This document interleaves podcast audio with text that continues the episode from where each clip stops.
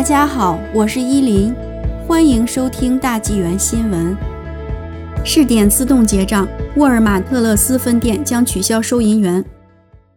作为一个试验项目，今年夏天，沃尔玛将在特勒斯分店用自助收银机取代收银员。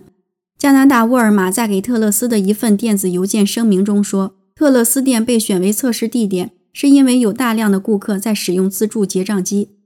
我们的业务正在转型，我们坚持不懈地专注于使我们的商店对顾客来说更简单、更快捷。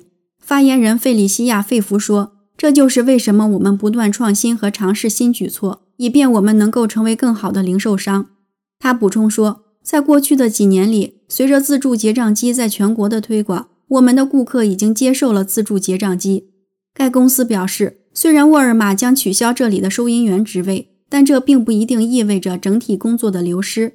多年来，我们听到有人担心自助收银机会带来失业，但情况根本不是这样。